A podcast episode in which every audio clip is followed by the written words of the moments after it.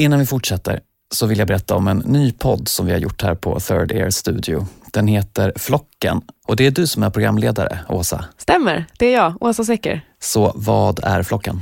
Nej men Flocken är en podd om eh, blockbusters ur helt vanliga liv, eh, har vi kallat det för. Det är liksom historier om oss, om människoflocken. Och vi kommer släppa nya avsnitt varannan fredag, men redan idag på en torsdag, om ni lyssnar på det här på en torsdag, eh, så släpper vi faktiskt de två första avsnitten. Ett handlar om kärlek och ett handlar om döden. Två typiskt mänskliga saker. Exakt. Mm. Det ena är en eh, kärlekshistoria som börjar i en bastu och slutar på ett sätt som eh, ingen av de inblandade hade kunnat föreställa sig. Och Det andra är faktiskt tre små berättelser om det där som jag, och jag tror många med mig, tycker är så jäkla jobbigt att prata om, nämligen att vi alla ska dö. Mm. Men just därför så kanske vi borde prata om det lite mer. All right. Podden heter alltså Flocken. Du heter Åsa Secker. Podden finns ute nu. Lyssna gärna på den. Nu, skinnskallar och benhuvuden. Restaurang Min Garden vid Medborgarplatsen i Stockholm. Stämningen i lokalen är nervös. En av servitriserna har tappat en bricka fulla ölglas rätt ner i golvet. Kroggästerna har nästan tystnat helt och slänger blickar mot det bord som står i mitten av restaurangen. De undrar vad fasiken som händer. På varsin sida av långbordet mitt i lokalen sitter två olika grupper ungdomar. De är bittra fiender i en pågående konflikt. Ja, man tänkte en, en, en slags uh, statsbesök med, med, med, i förhandlingar mellan ja, två länder, precis samma sak. Vi sitter på ena sidan, skinnskallarna på andra sidan. Det som sker den här fredagskvällen på Mingarden kommer beskrivas som ett fredsmöte mellan skinnskallar och invandrarungdomar. En dödlig våldsspiral måste brytas och som ett första steg kan kanske de båda grupperna på Kinakrogen börja prata med varandra.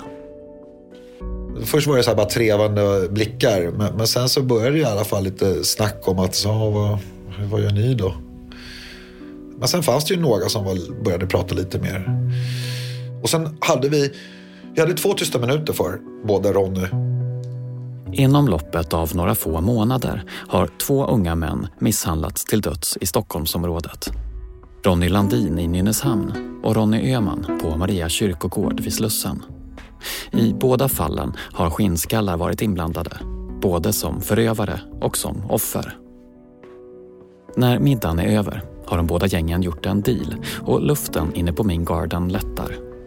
Det vi enades om i alla fall är att, okej, okay, ingen våld. In, ing, liksom, det räcker nu.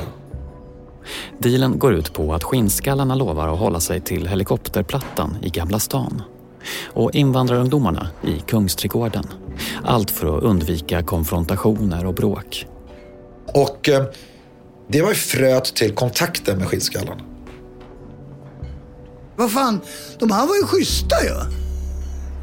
Ett av skinnhuvudena på restaurangen den här kvällen är Göran Johansson. Skinnskallen från Nynäshamn som firade midsommar på Nixtabadet då Ronny Landin slogs ihjäl. Motvilligt inser Göran att han fått ett ganska bra intryck av dem på andra sidan bordet. Det förnekade jag då, för att det var, ja, man fick inte vara för töntig. Ja, du vet. vi var inte så gamla heller. Men där började det. Sen började det här med att vi skulle ha en lokal för att stoppa våldet. Vid långbordet på Ming Garden har det också suttit en 43-årig man. En före detta kommunist, kårhusockupant och betongarbetare. Han heter Anders Karlberg och det är han som tagit initiativ till träffen. Och förutom fredsmötet har han fått en idé som han inte kan släppa. En idé om att skinnskallarna ska få en helt egen lokal. Anders Karlberg vill på så sätt få bort våldet från stan. Men det han inte vet är att Skinnskalleprojektet kommer glida honom ur händerna och sluta i brutalt och kallt våld. Nyårsafton i år. En ung skinhead mördas efter en fest på Fryshuset. En annan skinhead häktas men släpps i brist på bevis. Klockan nio i morse. En 30-årig man ligger livlös utanför Fryshuset. Är det då rimligt att skattefinansiera skinheadsens samlingslokal med 200 000 kronor om året?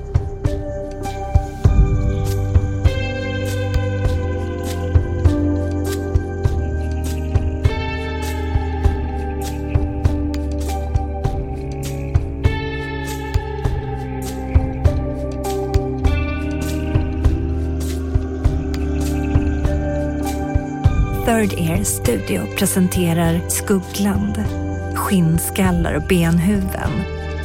En dokumentär i sex delar av Arvid Hallberg. Avsnitt 2, Baracken.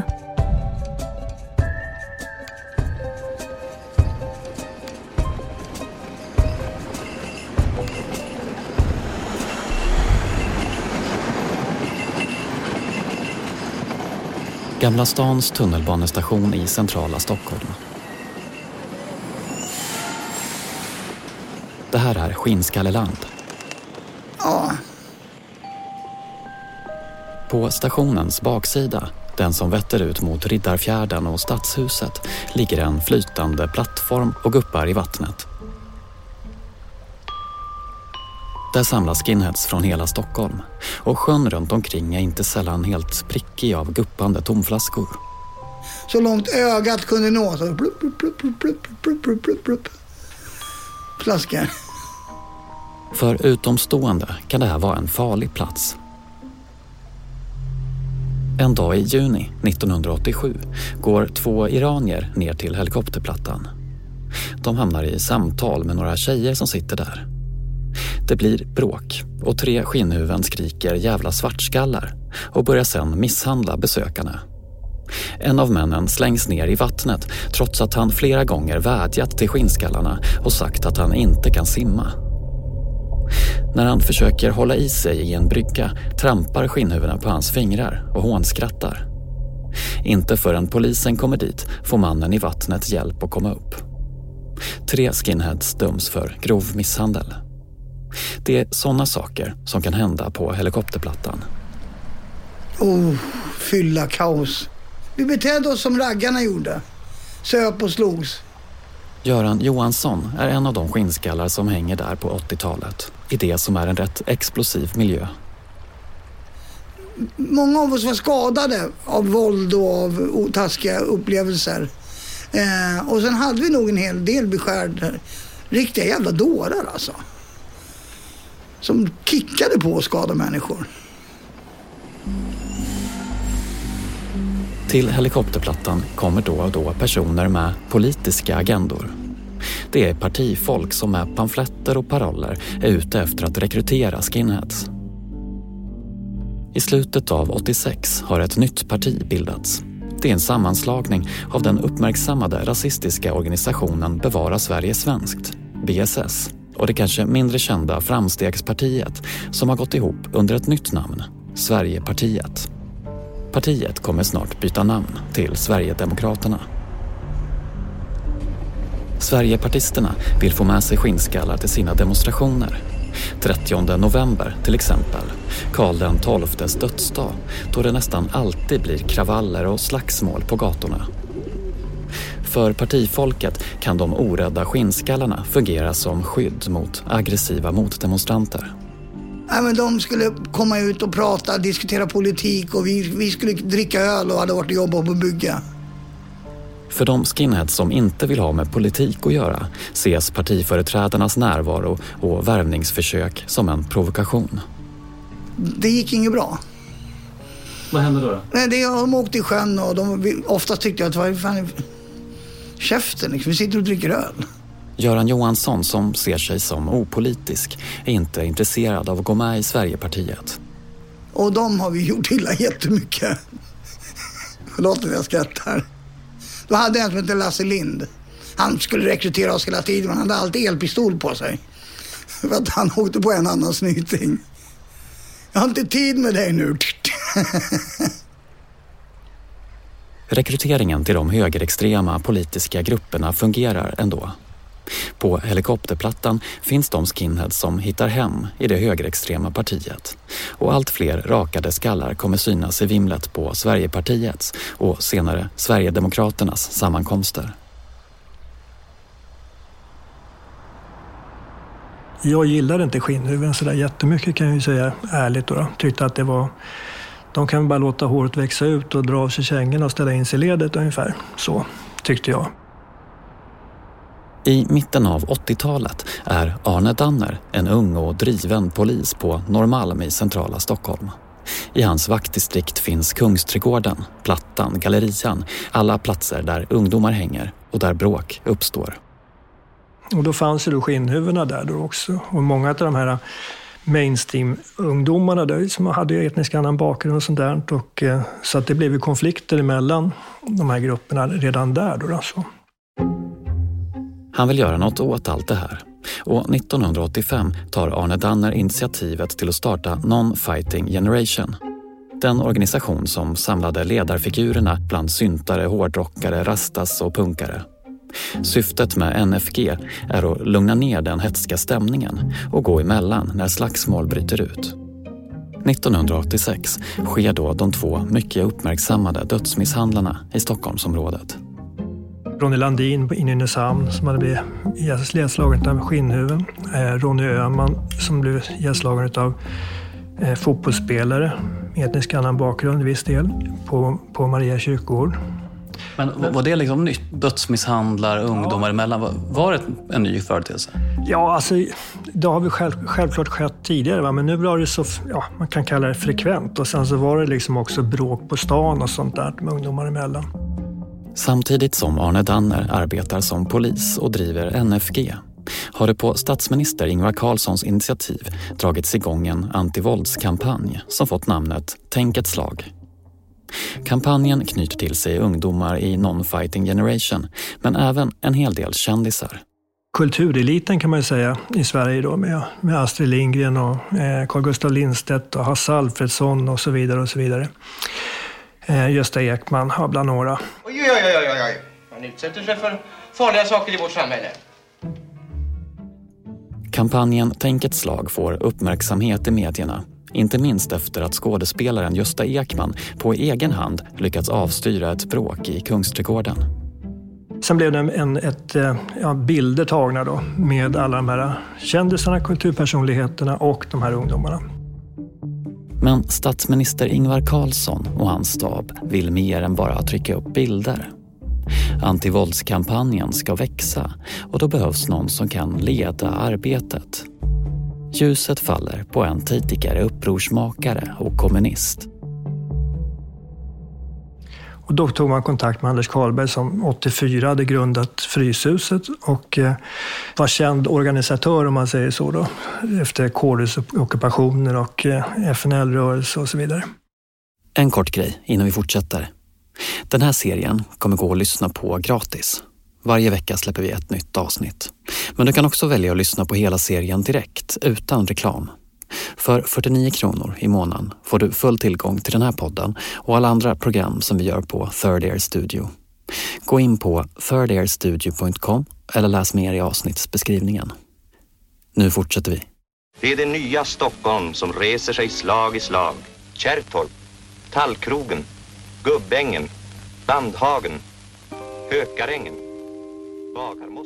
Anders Karlberg föds 1943 och växer upp i Gubbängen i södra Stockholm. En förortsuppväxt i en nedre medelklassfamilj där han busade runt i kvarteret med andra pojkar i samma ålder. Det ska vara kul de här lovdagarna. Snart smäller de igen hela plugget. Men du Bella... Som tonåringar spelade de kort, pangade lampor i centrum, drack whisky på helgerna och snodde kostymer på NK. Men någon större risk för att hamna snett förelåg aldrig. Och efter gymnasiet var det en självklarhet att plugga vidare. Så har han själv beskrivit ungdomsåren. Föreslår att vi följer den röda fanan och går ner på stan! Uppror mot klassamhället! 68 är året med stort Å för vänstern, inte bara i Sverige utan även ute i Europa. Det är studentkravaller i Paris, uppror i sovjetiska Tjeckoslovakien, Pragvåren och det är hippies och proggare. I Frankrike har folken rest sig. I Frankrike har folken rest sig. Arbetarna och studenterna har tagit makten i fabrikerna och på universiteten. Revolutionära arbetarråd har bildats. När Anders Karlberg är 25 börjar han synas i TV. Han är då en av ledarfigurerna under kårhusockupationen i maj 1968. Studenterna ockuperar sitt eget kårhus i Stockholm i protest mot regeringens förslag till en ny, striktare studieordning med treåriga linjer och prestationskrav.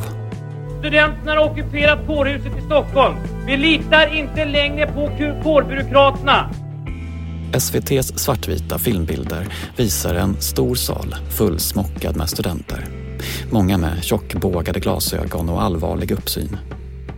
Deras uppmärksamhet är riktad mot ett podium i mitten där Anders Karlberg lutar sig över mikrofonen och börjar läsa från ett papper. Vi har tagit makten i egna händer. Vi kommer att kämpa eh, för våra intressen efter vårt eget huvud och efter vår egen praktik. Låt oss förena oss i vår gemensamma kamp. Vid tiden för ockupationen är Anders Karlberg ordförande i Vänsterns ungdomsförbund som 1970 splittras i två nya organisationer. Karlberg blir då en av grundarna till förbundet Kommunist som strävar efter en socialistisk revolution där samhället ska styras i direktvalda arbetarråd. Medlemmarna i förbundet Kommunist uppmanas till att lämna akademin för att lära sig klassiska arbetaryrken. Och Anders Karlberg blir betongarbetare. Jag har en principiell uppfattning idag som har utvecklats under årens lopp. Det är att eh, man måste ha både en praktisk och intellektuell eh, utbildning bakom sig och man måste kunna vara en hel människa. I ett SVT-program från 1978 följer kameran Anders Karlberg ståendes i hjälm och blåkläder på ett bygge någonstans i Stockholm. Jag upplever att för att kunna utveckla en hel människa till exempel i ett socialistiskt samhälle så måste man både ha ett manuellt och intellektuellt arbete. Jag upplever det personligen som en viktig tillfredsställelse. I början av 80-talet förändras Anders Karlbergs politiska engagemang från vänsterradikal till medlem i Socialdemokraterna och 1984 drar han igång det som kommer bli hans livsverk, Fryshuset. Hör ni, hör ni alla så här som jag snackar nu ungefär? Ja, då, akustiken är perfekt. Fryshuset är en enorm fritidsgård på nästan 5000 kvadratmeter. Det går fortfarande att känna doften av kött i lokalerna efter alla år som huset fungerade som kyllager för charkuterivaror. När Anders Karlberg 1985 presenterar Fryshusets verksamhet för media är han stolt över alla basketplaner och replokaler som finns där och de möjligheter det ger Stockholms ungdomar. Vi har alltså 47 replokaler här. Det är 137 band som repar typ eh, reggae eller eh, ja, ni vet alla stilar som finns. Den här musikrörelsen som har vuxit fram här sedan mitten på 70-talet och den enorma omfattning som är, är nästan, borde vara en stark maktfaktor i det här samhället. För Anders Karlberg är Fryshuset inte bara ett ställe för ungdomar att spendera sin fritid. Hans visioner är större än så. Han drömmer om att de ungdomar som kommer dit så småningom blir engagerade medborgare. Karlberg vill ta tillvara på och uppmuntra ungdomars nyfikenhet och driv. Ja, den käkade vi, den där soppan var bra. Ja, den käkade vi till middagen dagen därpå. En dag är Olof Palme på besök och Anders Karlberg tar tillfället i akt och vänder sig direkt till statsministern.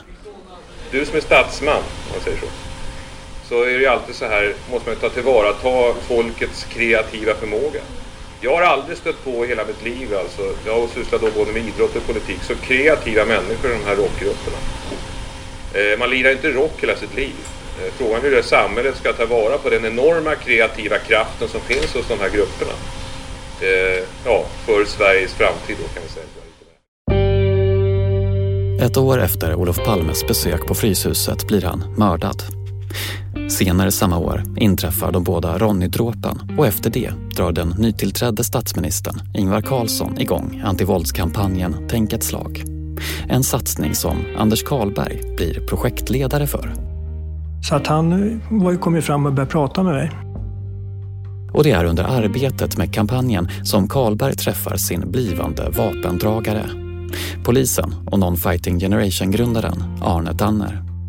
Och efter ett tag då så sa han så ja men du, fasen vi har ju rätt så snarlika yrken.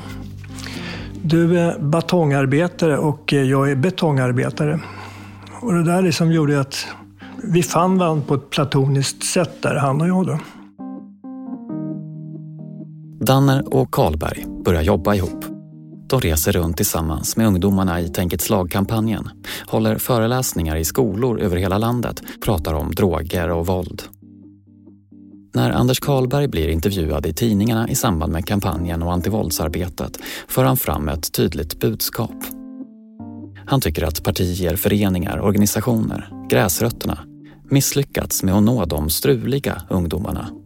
De som riskerar att hamna i våld och kriminalitet. Det är också nu som Anders Karlberg bestämmer sig för att ta kontakt med de vid den här tiden uppmärksammade, fruktade och föraktade skinnskallarna. En av de grupper av ungdomar som han tycker att någon måste engagera sig i. Därför sitter han vid långbordet på restaurang Ming Garden den där fredagskvällen i november 1986. Ni kommer ihåg fredsmötet? Där de slätrakade skinnskallarna sitter på den ena sidan och ungdomarna med invandrarbakgrund på den andra. De två gängen där på restaurangen kommer alltså överens om att skinnskallarna ska hålla sig till helikopterplattan i Gamla stan och att invandrarungdomarna ska hänga i Kungsträdgården. Spänningarna och våldet på stan ska på så sätt hållas till ett minimum. Ungdomarna dricker upp sina öl och sina läsk och försvinner iväg ute i fredagsnatten. Det måste ha varit 87, våren 87, som Anders började prata om då, liksom att ja, vi, ska, vi, vi ska göra en skinnhuvudverksamhet här på Fryshuset. Några månader efter mötet på Ming Garden, när 86 blivit 87, har Anders Karlberg rekryterat polisen Arne Danner till Fryshusets styrelse. Under ett möte med ledningsgruppen lägger Anders Karlberg fram ett förslag. Det är kontroversiellt. Han vill på något sätt ta in skinnskallarna i Fryshusets verksamhet. Och jag var motståndare till det. För jag tyckte som jag sa tidigare då, att ja, fasen, det är bara att låta håret växa ut och dra av sig kängorna och ställa in sig i ledet. Eh, de har ju väldigt små problem egentligen, tycker jag. Tyckte jag. Så att jag motsatte mig det där i styrelsen och fick med mig en majoritet i styrelsen. Så att förslaget att sätta igång en skinnhuvudverksamhet röstades ner. Nu händer något som kännetecknar personen Anders Karlberg. Han kör sitt eget race. Anders han blir jävligt förbannad, rent ut sagt. Styrelsemajoritetens nej till skinheads i Fryshuset tänker Karlberg inte lyssna på. Så han reser på sig och slår näven i bordet. Så, det skakar till. Och sen var han rätt så bullrig sådär. Va? Och så sa han så här, som att jag ja då skiter jag i er, i er och sätter igång en egen verksamhet, en privat verksamhet utanför Fryshuset. Visst, det är upp till dig liksom sådär va, men här inne ska vi inte ha någonting sånt liksom. Mötet avslutas och så börjar Karlberg på eget håll försöka få fram en lokal till skinnskallarna.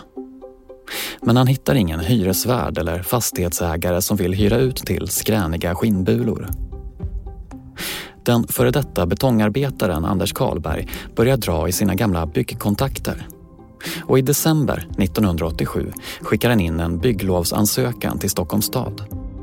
Så till slut så fick han tag på två stycken bygg, byggbaracker. Då. Våren 1988 började brumma av lastbilar på gatan utanför Fryshuset.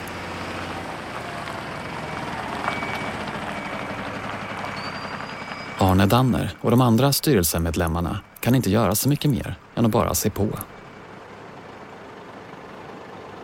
Vi mumlade väl lite grann, liksom, som tyckte man, vad fan, liksom, det här det är ju som att det är i Fryshuset. Liksom, sådär.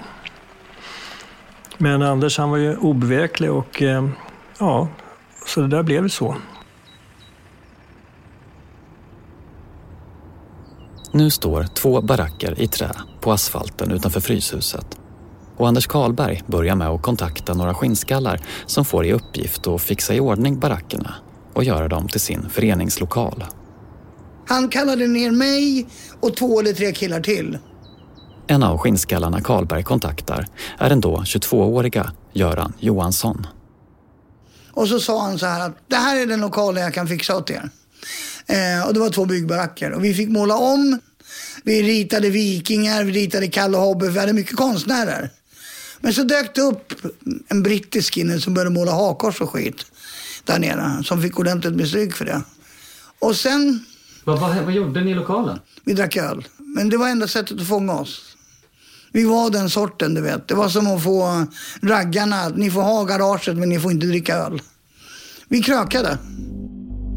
Baracken, som den enkla lokalen snabbt kommer att kallas för, är inredd med några få bord, stolar, en soffa och en bar. Huvudsysselsättningen för, för den innersta kärnan bland skinnhuvudena, det var att dricka bira. Liksom. Så var det ju. Det var väl några som man aldrig såg i stort sett utan att de hade en flaska bira i, som i, i näven ungefär. Sådär. Det är från början en brokig skara skinheads som dras till baracken. Hit kommer de som inte bryr sig om politik och som känner tillhörighet med den subkultur som växt fram i mötet mellan jamaicanska rude boys och brittisk vit arbetarklass. Men här samlas också de som helt kapat de karibiska rötterna och är övertygade nationalsocialister som är helt inne på den politiska kampen. De som kallas boneheads. Benhuvud. Men ett bonehead behöver inte vara en nazist. Ett bonehead kan också vara det här. Shit, vi fick komma in på den här puben tio stycken. Fan vad roligt. Och så är det den nionde. Han är tvungen att ta ett askfat och slå huvudet på någon som kommer i vägen. Det är också ett bonehead. I baracken märks de olika skinheadkulturerna, bland annat genom den märkliga blandning av musikstilar som strömmar ut från högtalarna där inne. Ena stunden jamaicansk ska-reggae, andra stunden musikaliska hyllningar till Hitler och den vita rasen. Det kunde vara allt ifrån eh, Norremore som var ett vit band till eh, eh, Jimmy Cliff. För att vi var blandade. Göran Johansson berättar om en händelse som han menar tydligt visar att det fanns en sammanhållning trots de politiska skillnaderna i baracken. En dag blir en svart kille, en skinnskalle, hotad med stryk på gatan utanför av tre psychobillies. Göran är där och ser vad som är på väg att hända och går in i baracken för att hämta hjälp. I baren står då en ökänd nazist. Och han är en av de hårdaste jävlar jag träffat och vi tålde inte varandra. Och då säger jag till honom att du, de håller på att bråka med Brian utanför. Han stoppar ett järnrör i bakfickan och knallar ut. Och skäller ut de här tre stycken psychobilly-killarna. Och säger åt Brian att gå in och sätt dig i baren och ta en öl. Och han var en av de mest kända nazisterna. Det var vad skinheads var för mig. Det är, det är klart som fasken att liksom när skinnskallor kom in så, så började det poppa upp svastikor och liksom, eh, hakkors och lite annat skit och BSS.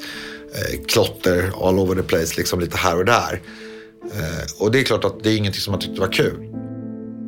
Roger Tikwalu, den omvända värstingen från Kungsträdgården som brukade sälja vapen men som nu är aktiv i antivåldsgruppen Non-Fighting Generation är ofta på Fryshuset.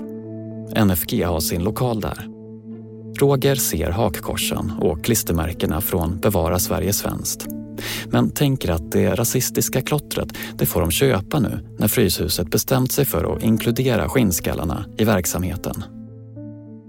Och det är klart som fasken att det var jättekontroversiellt från alla möjliga håll. Från kommunens håll, fritidsförvaltningen som ja men liksom det är ju rasister och nazister och hur ska ni hålla det? Men samtidigt så tyckte jag men liksom, det är bara en naturlig fortsättning av det vi redan påbörjat. Du kan inte ha en dialog och sen bara säga så här, men vi fortsätter ha dialogen. Jo, jo men, ja, ja, men inte i vårt hus.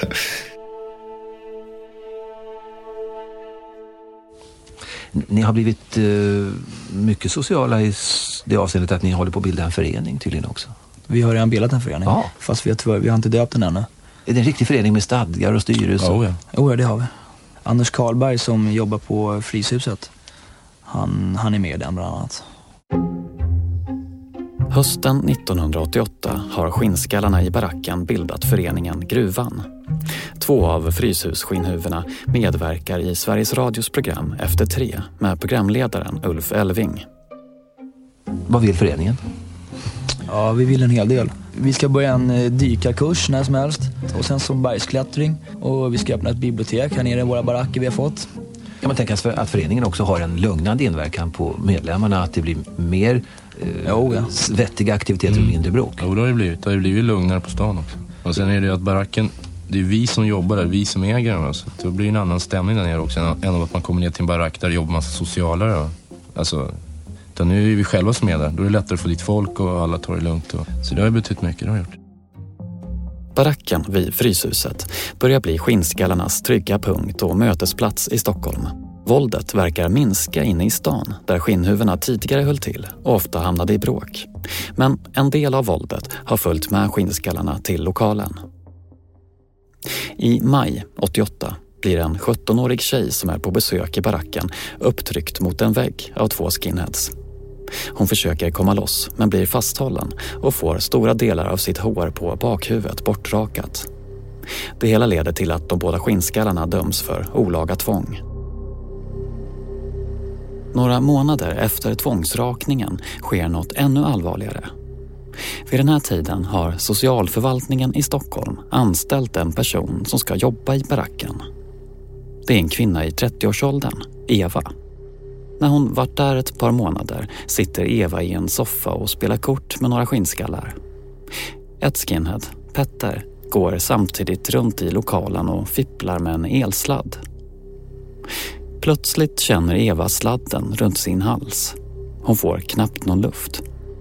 Till slut släpper Petter sladden och Eva kan andas igen. Ett par dagar senare har hon sagt upp sig. Han var, han var trött på henne. Och hon var jättegullig. Vi tyckte jättemycket om henne. Men så där höll ju vi alltid på med varandra. Hon var bara chockad. Petter säger under rättegången att det var ett dumt skämt och att han råkade dra elsladden för hårt runt Evas hals. När det här hände var Petter anställd av Fryshuset för att jobba i lokalen och med Skinnskallarnas förening. Det får han fortsätta med efter misshandelsdomen och han blir så småningom fritidsledare för den yngre generation skinnskallar som kommer till lokalen under 90-talet. Anders ville ju då påverka egentligen skinnhuvudena liksom, eh, på något sätt och också då gjuta olja på vågorna mellan grupperna. Då, så att säga. Och då behövdes det liksom finnas en plats där man kunde liksom ha de här samtalen eller mötas. Liksom sådär. Och att eh, mötas på helikopterplatsen det var liksom inte optimalt. Liksom, sådär. Anders Karlberg har i och med baracken lyckats skapa en plats där skinnskallarna samlas på. De hänger inte längre nere på stan i samma utsträckning som tidigare. Anders Karlberg är inte själv i lokalen varje dag och umgås med skinnskallarna. Men tänker att sammanhanget Fryshuset, där de träffar andra medarbetare och ungdomar, naturligt kommer leda till samtal och dialog. Och det tror Anders Karlberg är nyckeln till vidgade perspektiv och en känsla av samhörighet med samhället. I grunden så är det samma syn på människor och på unga människor. Då, då. Att eh, han sa så här, vänd dem inte ryggen. Alltså, oavsett vad det var för någonting, utan liksom, ha en dialog, ha ett samtal. Liksom, så där. Och att det var oerhört viktigt. Då, då. Medarbetaren Arne Danner delar Anders Karlbergs grundsyn på ungdomarna som kommer till Fryshuset. Att alla är välkomna oavsett vilka de är. Ja, han, han liksom hade ett, ett, stort hjärta för människor och i det så fanns det väl också en, en viss del naivitet. Till skillnad från Karlberg anser Arne Danner att det finns vissa personer som de borde vara extra vaksamma på. Han kallar mig sin, sin elaka lillebror va? utifrån att jag liksom, fan, liksom, du kan ju inte köpa alla människor som kommer. Liksom, sådär. Det finns också de som man inte bör samverka med.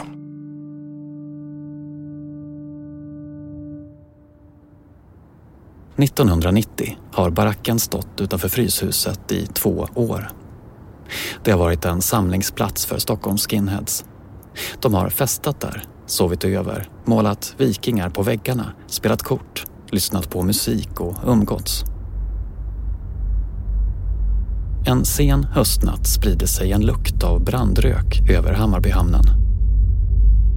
De som rör sig i kvarteren undrar var röken kommer ifrån, stannar upp i stegen och sätter näsan i vädret. Det är skinnskallarnas barack som brinner.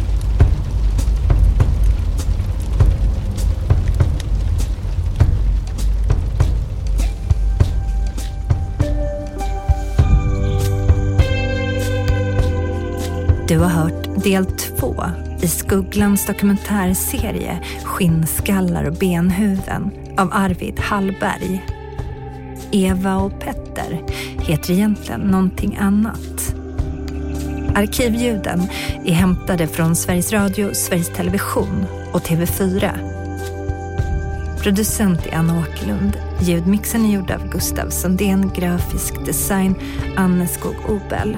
Signaturen är skriven av Jonathan Johansson och i Skugglans redaktion ingår även Mårten Truffast, Sara Lundin, Love Lissarides, Joel Silberstein Hunt och David Mer.